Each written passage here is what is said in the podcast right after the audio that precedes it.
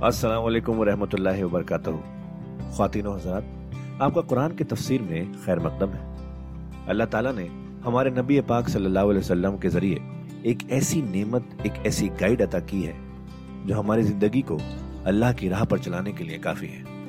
और वो गाइड है कुरान मजीद।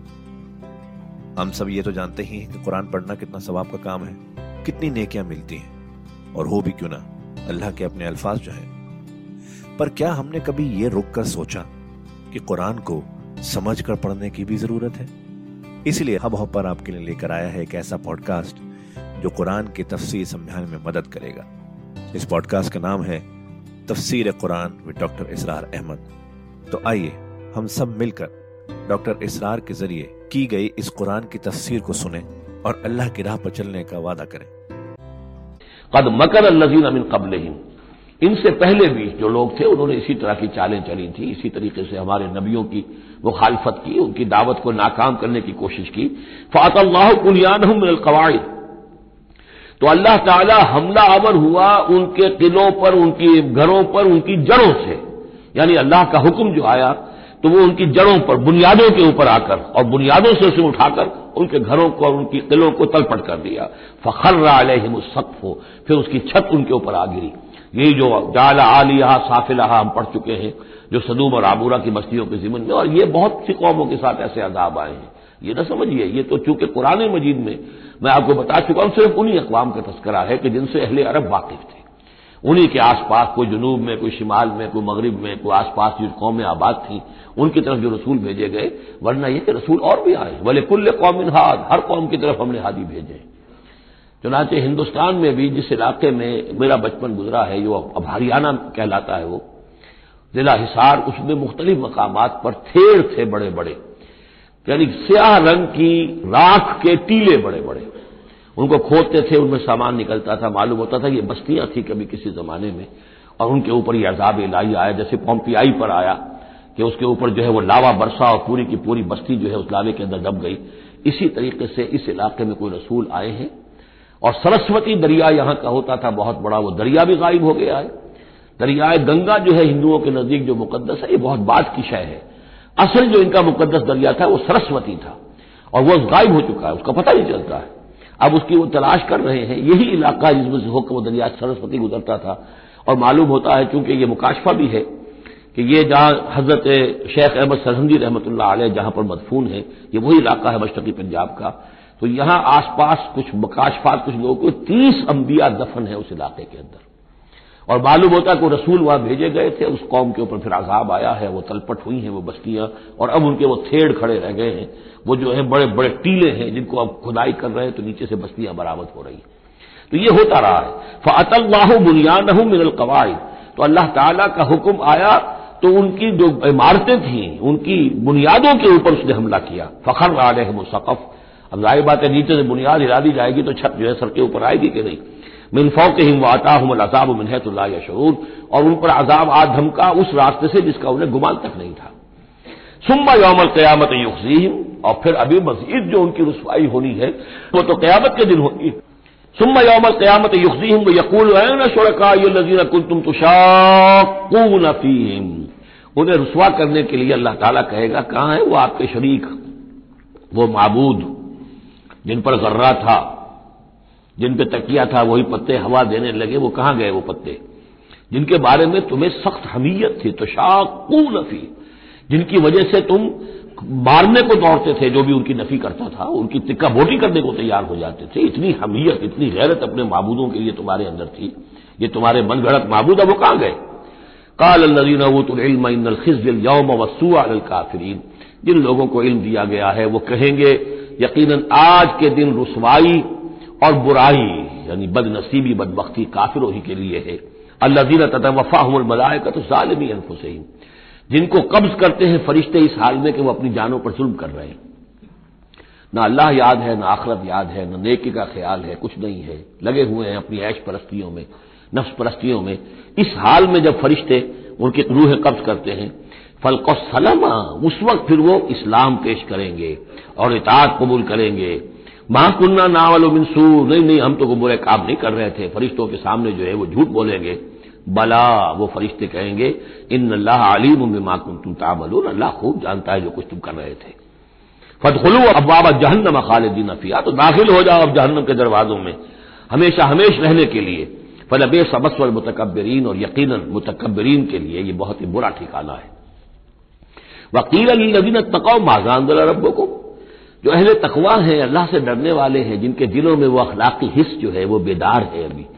उनकी रूह जो है, वो मरी नहीं है, अभी ज़िंदा है, बेदार है। जब उनसे पूछा जाता है माजा अंदर रबुकुम ये क्या नाजिल किया आपके परवरदिगार ने? जो मोहम्मद जो सुना रहे हैं कलाम, ये कैसा है? कालू खैरा। वो कहते हैं, बहुत खैर, बहुत भला। हमारी खैर के लिए, हमारी भलाई के लिए। लिल्लजीन अहसन फिहाद दुनिया हसना। ऐसे लोग जिन्होंने इस दुनिया की ज़िंदगी के अंदर एहसान की, नेकी की, भलाई की नमिश इख्तियार की, उनके लिए दुनिया में भी हसना है, वाला दारुल आखरत खैर। और आखरत का घर तो बहुत ही बेहतर है। वाला नेम दारुलमुत्तकीन और क्या ही अच्छा है वो मुत्तकियों का घर। जन्नात आदमी नियत खलूनहा वो तो रेजिडेंशियल गार्डन होंगे, रहने वाले बागात होंगे जिनमें वो दाखिल होंगे। तजरीब इंतात लनहार उनके दामन में नदियाँ बहती होंगी। लहुम फिहा मा यशाउन और उनके लिए वहाँ हर वो शय होगी जो वो चाहेंगे। कजाल का यज्लामुत्तकीन इस तरह अल्लाह बदला देगा अपने मुत्तकी बंदों को। अल्लाजीन ततवफ़ाउल मलायका तो तय्यबीन जिन लोगों को जब फरिश्ते जो हैं, जब कब्ज करेंगे, इनकी रूहें तो वो करेंगे, वो बहुत सुथरी होंगी, रूहें भी सुथरी हैं, और उनकी जिंदगियाँ पाक साफ़ हैं। यकूलून सलाम अलैकुम तो फरिश्ते खुद उनसे कहेंगे, आप पर सलाम हो उदखुल जन्ना जन्नत में दाखिल हो जाइए, बिमा कुन तुम तामलून, अपने आमाल के नतीजे में।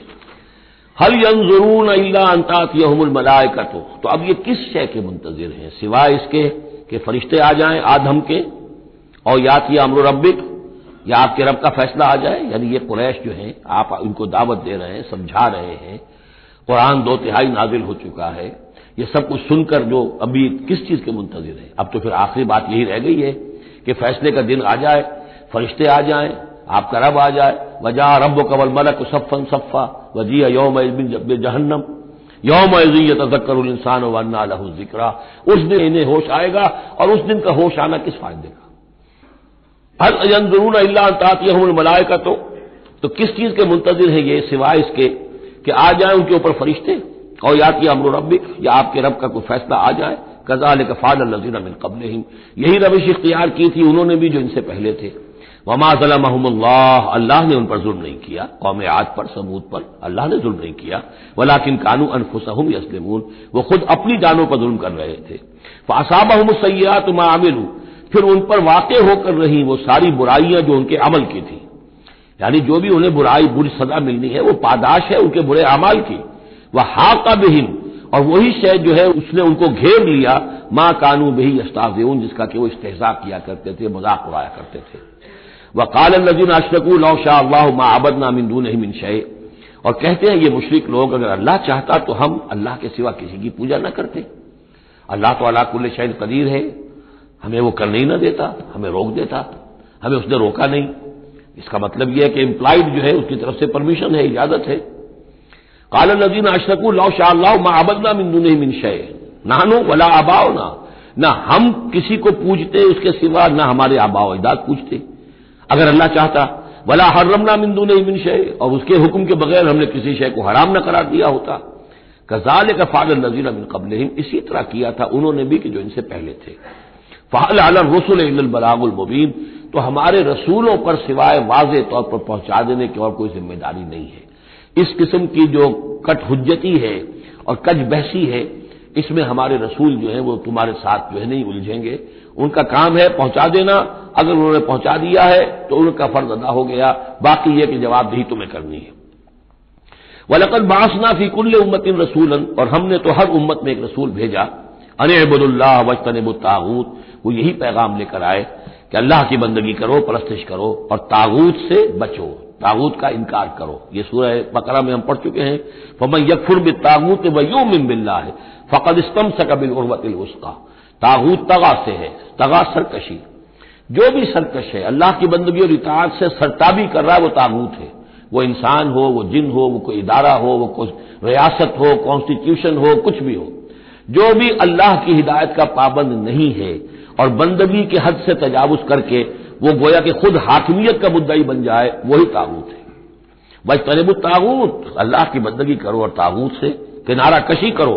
फमिन हूँ मनहद अल्लाह तो जब रसूल आए ये दावत लेकर तो उनकी कौमों में से कुछ वो भी हुए जिनको अल्लाह ने हिदायत दे दी। वमिन मन हक दलाला, और ऐसे भी हुए कि जिन पर मुसलत हो चुकी थी गुमराही।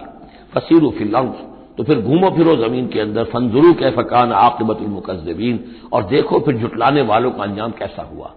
तुम्हारे काफले जाते ही हैं, तुम असाब हिजर की बस्तियों से भी गुजरते हो, तुमने वो सबूत के मस्कन भी देखे हैं, उनके खंडरात भी देखे हैं, तुमने वो कौम मदियन का इलाका भी देखा है, तुम्हें मालूम है कि सदूम और अबूरा की बस्तियाँ कहाँ थी? ये सारी चीज़ें तुम्हारे इल्म में है। इन तहरिस अलाहुदाहम ए नबी सल्लल्लाहु अलैहि वसल्लम, अगर आपको बहुत हिर्स है, बड़ी ख्वाहिश है बड़ी आरज़ू और तमन्ना है कि ये हिदायत पर आ जाए। फ़ैन अल्लाह ला यहदी दिल तो सुन लीजिए, अल्लाह हिदायत नहीं देता जिसकी गुमराही पर उसका फैसला सब्त हो चुका ये अल्लाह का एक कानून है। उसने हिदायत मुनकशिफ की, एक आदमी पर हिदायत मुनकशिफ हो गई, उसने रद्द कर दी। अल्लाह ने फिर और मौका दिया, फिर और मौका दिया। एक वक्त आकर फिर अल्लाह ताला अब उसकी तोफीक सल्व कर अब वो हक को पहचान ही नहीं सकता। अब उसकी तरफ़ से मोहर तस्दीक सब्त हो चुकी है।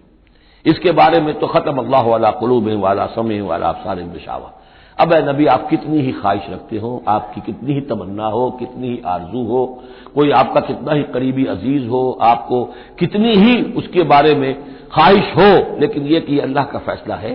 जैसा कि मैंने अर्ज़ किया, एक जगह पर तो खुलकर कहा गया इन का ला तहदी मदाहबता वला किन अल्लाह यादी मैशा आप हिदायत नहीं दे सकते जिसे चाहें। अल्लाह जिसको चाहे हिदायत दे सकता आप अपनी सी कोशिश कीजिए, अपना फ़र्ज़ अदा कीजिए और बस।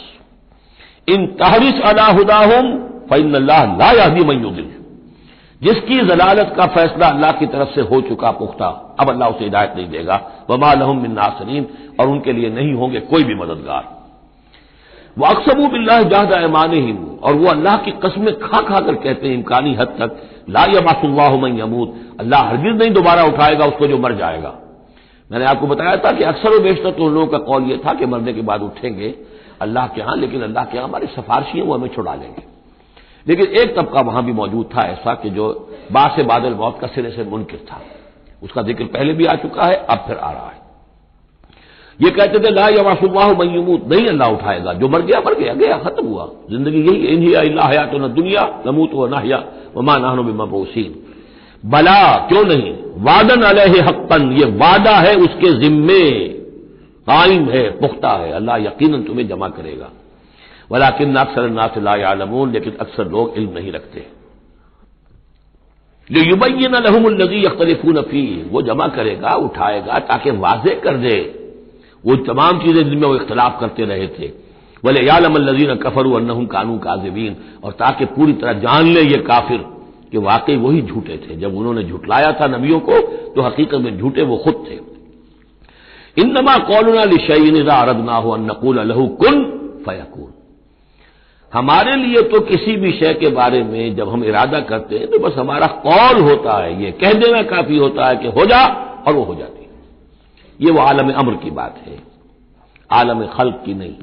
आलम खल्क में भी अल्लाह का इख्तियार है, लेकिन जो आम कायदा है, कानून है, आलम खल्क के अंदर टाइम एलिमेंट है।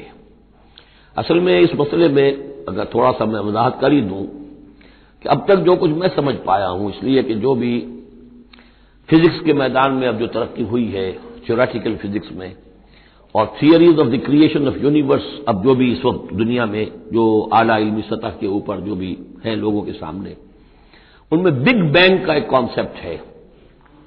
एक वक्त एक बहुत बड़ा धमाका हुआ है और उस धमाके से कोई ऐसी शय वजूद में आई है, इतनी गर्म थी trillions and trillions degrees fahrenheit यानी अरब अरब डिग्री की हरारत वाले पार्टिकल्स बहुत छोटे छोटे पार्टिकल्स वजूद में आए। और उसके बाद से फिर वो चीज़ें जो है, वो पार्टिकल्स दौड़े हैं, भागे हैं, वो जमा हुए हैं तो उनसे गैलेक्सीज बनी हैं। और उससे फिर यह कि ठंडे होनी शुरू हुए हैं कुछ उनमें से बहुत अरसे के बाद। वो ठंडे होने वालों में से फिर ये ज़मीन भी है, हमारी ये सूरज से टूट के अलहदा हुई है। ये बिग बैंग जो है, दर हकीकत ये आलम खल्क का आगाज़ है। साइंस इससे आगे नहीं जा सकती। और बहुत हद तक ये बिग बैंग के बाद से जो अब हकाई सामने हैं वो गोया के कॉरोबरेट करते हैं कुरान मजीद के भी सारी जो चीज़ें आ रही उसके साथ। मुताबिकत है उनकी। पहले ये समझा जाता था कि मादा हमेशा से हमेशा रहेगा, अब खत्म हुआ। अब ये बात पैदा हो चुकी है कि एक खास वक्त पर यह बिग बैंग हुआ है। तो क्रिएशन ऑफ़ यूनिवर्स की एक बिगिनिंग है, अब ये माने जा रही है। और ये भी मानते हैं कि ये एक खास वक्त के लिए, एक वक्त में ये खत्म हो जाएगा। उसके खत्म होने के असबाब क्या क्या है मुख्तलिफ़ थ्योरीज में उसको छोड़ दीजिए। लेकिन ये बात अब मान ली गई है कि ये हमेशा के लिए नहीं है। तो इसी तरीके से और भी कुछ चीज़ें हैं कि जिनके साथ अब मुताबकत हो रही है। आलम अब्र जो है असल में उससे पहले का है। मेरी जो भी एक राय बनी है अल्लाह आलम, ये चीज़ें ऐसी हैं कि जो अक्सर तो मैं दौरा तर्जुमा कुरान में इस तरीके से बयान भी नहीं किया करता। मैं समझता हूँ शायद ज़िंदगी में आखिरी मरतबा यह मौका हो रहा है। तो जो अब तक की सोच है मैं आपके सामने रख दूँ। इस कायनात की असल तखलीक हुई अल्लाह के एक अमर कुन से। ये कुन क्या है? जब मैंने कहा, कुन तो मेरी कुछ एनर्जी थी, जिससे कि ये ये कुन का जो मेरा अम्र है, वजूद में आया है। डिवाइन एनर्जी है। लेकिन ये कि इस कुन ने फिर शक्ल इख्तियार की है, एक ऐसी रोशनी की कि जिसमें हरारत नहीं थी। खुलक नूर, ठंडी रोशनी। ये खुलक नूर जो है, ये हरफ कुन का जहूर है। जाते बारी का नहीं, नोट कर लीजिए। पुराने फलसफे जो हमारे यहाँ चल रहे थे, वो ये था कि जाते बारी ताला से अकल अव्वल वजूद में आई, अकल अव्वल से फिर फलक अव्वल, फिर फलक अव्वल से अकल सानी, फिर अकल सानी से फलक सानी, ये ये अकूल अशरा और नोह अफलाक, ये ऐसी चीज़ें हैं जो जिनकी कोई सिरे से तस्दीक साइंस के किसी इकतशाफात के ज़रिए से, किसी भी डिस्कवरीज के ज़रिए से नहीं हुई। ये हमारे पुराने फलसफे जो हैं, वो सारे बशाइन के फलसफे हैं, अरस्तू के जितने भी मानने वाले हैं, हमारे भी अक्सर मुतकलमीन जितने भी हैं, वो सब के सब उन फलसफों के मानने वाले हैं, उनका दौर खत्म हो चुका। असल में क्या है कि असल अल्लाह की जात से नहीं है कायनात, अल्लाह के हुक्म से, लेकिन अल्लाह का हुक्म कहाँ से सादिर हुआ? सादिर तो जात से ही हुआ है। मैं जब कहूँगा कुल तो वो कहाँ से आएगा कुल? वो मेरी जात ही से आएगा। अगरचे मेरी जात में कोई कमी नहीं हुई उससे। लेकिन ये कुल ने वो शक्ल इख्तियार की है कि जो खुलक नूर, ठंडी रोशनी। ये जो है, यूँ समझिए कि अभी मेटीरियल नूर से पहले की बात है। ये जो नूर जिसको हम रोशनी कहते हैं, ये मेटीरियल लाइट है। ये लाइट जो है जिसका मैं ज़िक्र कर रहा हूँ, नूर, खुलक नूर, जिसमें कोई हरारत ही नहीं है। मेटीरियल नूर जो है, इसमें लाइट के साथ उसके अंदर जो है, वो हरारत भी मौजूद है। उस मरहले पर मलाइका पैदा किए गए उसी नूर से। और इसकी हदीस मौजूद है। हज़रत आयशा सिद्दीका रज़ी अल्लाह तला से मुस्लिम शरीफ में कि अल्लाह ताला ने मलाइका को नूर से पैदा किया। उसी नूर से इंसानी अरवाह पैदा की गई। और सबसे पहली रूह जो पैदा की गई वो मोहम्मद अरबी सल्लल्लाहु अलैहि वसल्लम की। अव्वल मा खलक अल्लाह नूरी, नूर रूही। नूर भी चूँकि रूहानी है तो रूही और नूरी ये गोया के मुतरादिफ अल्फाज है। ये पहला स्टेज है मलाइका की तकलीफ़ और इंसानी अरवाह की तकलीफ़ इसके बाद उसी खुनक नूर में किसी जगह पर फिर एक्सप्लोजन हुआ है। यह है बिग बैंग इस एक्सप्लोजन के ज़रिए से आग और वो trillions of degrees Faran height या सेंटीग्रेड वाली जो है वो गोला, जिसके अंदर वो छोटे छोटे पार्टिकल्स थे, लेकिन इसकी हीट इतनी थी। यहाँ से फ़िज़िकल वर्ल्ड शुरू हुई है। ये जो दौर है, इस दौर में जिन्नात पैदा किए गए उस आग से, उस आग की लू से, उस आग की लपट से। फिर वो कुर्रा ठंडा होना शुरू हुआ, जैसे हमारा ज़मीन का ये कुर्रा है। उसके बाद की बातें अक्सर बेशतर लोगों के इल्म में है। इसी ज़मीन के अंदर से ही फिर वो बुखारात निकले, कहीं बाहर से नहीं आए। ये एटमॉस्फियर जो भी है, हमारी ज़मीन के गिर्द ये ज़मीन के अंदर से जब कुछ ठंडी होती है आग तो उसमें से बुखारात जो निकल रहे हैं, वो उसके इर्द गिर्द उसका हाला बन गया है। उसी से पानी बना है। पानी फिर जो है यहाँ बरसता रहा है। और ज़मीन ठंडी होकर सुकड़ी है तो कहीं नशेब और कहीं ऊंचाई, कहीं पहाड़ और कहीं जो है वो निचान थी। तो बारिश हुई है और हज़ार हर साल तक बारिश होती रही है और वो पानी जो है, कान अर्शहू अलमा उस वक्त तक अभी ज़मीन में कोई और क्रिएशन नहीं थी। पानी ही पानी था। या ये ज़मीन है अंदर और या पानी है। उसके बाद जो है वहाँ से फिर हयात का आगाज़ हुआ। और वो हयात जो है तरक्की करते हुए, फिर बहुत अरसे के बाद फिर इंसान की तकलीफ़ हुई। उस इंसान की तकलीफ़ को फिर आदम की रूह को लाकर उसमें जमा किया गया। ये कॉरोनेशन जो हुई है, ये ताजपोशी जो हुई है, वहाँ से कुरान तस्करा शुरू करता है आदम की तकलीफ़ का। ये है वो नज़रिया कि जो मेरे जहन में अब तक बना है वल्ला आलम। तो ये जो पहला दौर अच्छा ये भी समझ लीजिए, ये आलम खल्क, आलम अमर, अलहदा अलहदा इस मानी में नहीं है कि बस यहाँ तक आलम खल्क, फिर आलम अमर है। आलम अम्र भी इस आलम खल के अंदर घुसा हुआ है, मिला हुआ है। जैसे आलम अम्र से मेरी रूह मुताल मेरे जिसम में है। जसलूल का रूह, कोई रूह में नमर रबी वो आलम अम्र की है। रूह को कोई वक्त नहीं लगता। बात सही है ये, किसी भी अल्लाह के किसी नेक वली, जो भी बंदा हो, अगर अल्लाह ने उसकी अरवाह को जैसा कि इमामुल हिंद शाह वलील्ला देहलवी रहमत का ये कौल है उसमें जो उन्होंने हजतुल्लाह बालगा में लिखा है कि अल्लाह ताला अपने कुछ नेक बंदों की अरवाह को भी मलाइका के जुमरे में मलाइका के तबका असफल में शामिल कर देते हैं। को जो भी कारिंदे हैं, फरिश्ते हैं, वो जो काम कर रहे हैं, अल्लाह के अहकाम की तनफीज कर रहे हैं, उनमें से वो अरवाह भी शामिल हो जाती है। वो भी गोया कि अल्लाह की सिविल सर्विस में रिक्रूट हो जाती है। तो किसी की रूह चाहे फरिश्ता हो और चाहे वो किसी अल्लाह के किसी बंदे की रूह हो, उसको यहाँ से लेकर और यूरोप तक जाने में कोई लम्हा नहीं लगेगा। इसलिए कि वो आलम अमर की है टाइम नहीं है उसके लिए। मक्के से यहाँ आने में या यहाँ से मक्के जाने में उसे कोई वक्त नहीं लगेगा। ज़मीन से अरश मोहल्ला तक और अरश मोहल्ला से ज़मीन तक आने में कोई वक्त नहीं लगेगा। जबराइल आते हैं और जाते हैं। इस तरह बनाएगा और अरवा जा सकते हैं। ये जो तीन चीज़ें हैं, रूह इंसानी, फरिश्ता और वही, जिनका ताल्लुक है आलम अमर से, इनके लिए टाइम एलिमेंट है ही नहीं। लेकिन मलाइका आज भी मौजूद है, मेरे साथ दो फरिश्ते मौजूद हैं। और इस वक्त जो है, समझ लीजिए, वो हदीस में आपको सुना दूँ। मजतमा कौम फ़ी बैतिन बिन मयूत है नहीं जमा होते लोग अल्लाह के घरों में से किसी घर में। तो खातिनों हजरात, ये था आज का एपिसोड। अभी तफसीर बाकी है। पूरी तफसीर सुनने के लिए अगला एपिसोड सुनना ना भूलें। ज़रूरी है कि हम कुरान को पूरी तरह से अच्छे से लफ्ज ब लफ्ज समझें। इसलिए अगले एपिसोड में आपका इंतज़ार है। सुनते रहिए ये पॉडकास्ट जिसका नाम है तफसीर कुरान विद डॉक्टर इसरार अहमद सिर्फ़ हब हॉपर पर।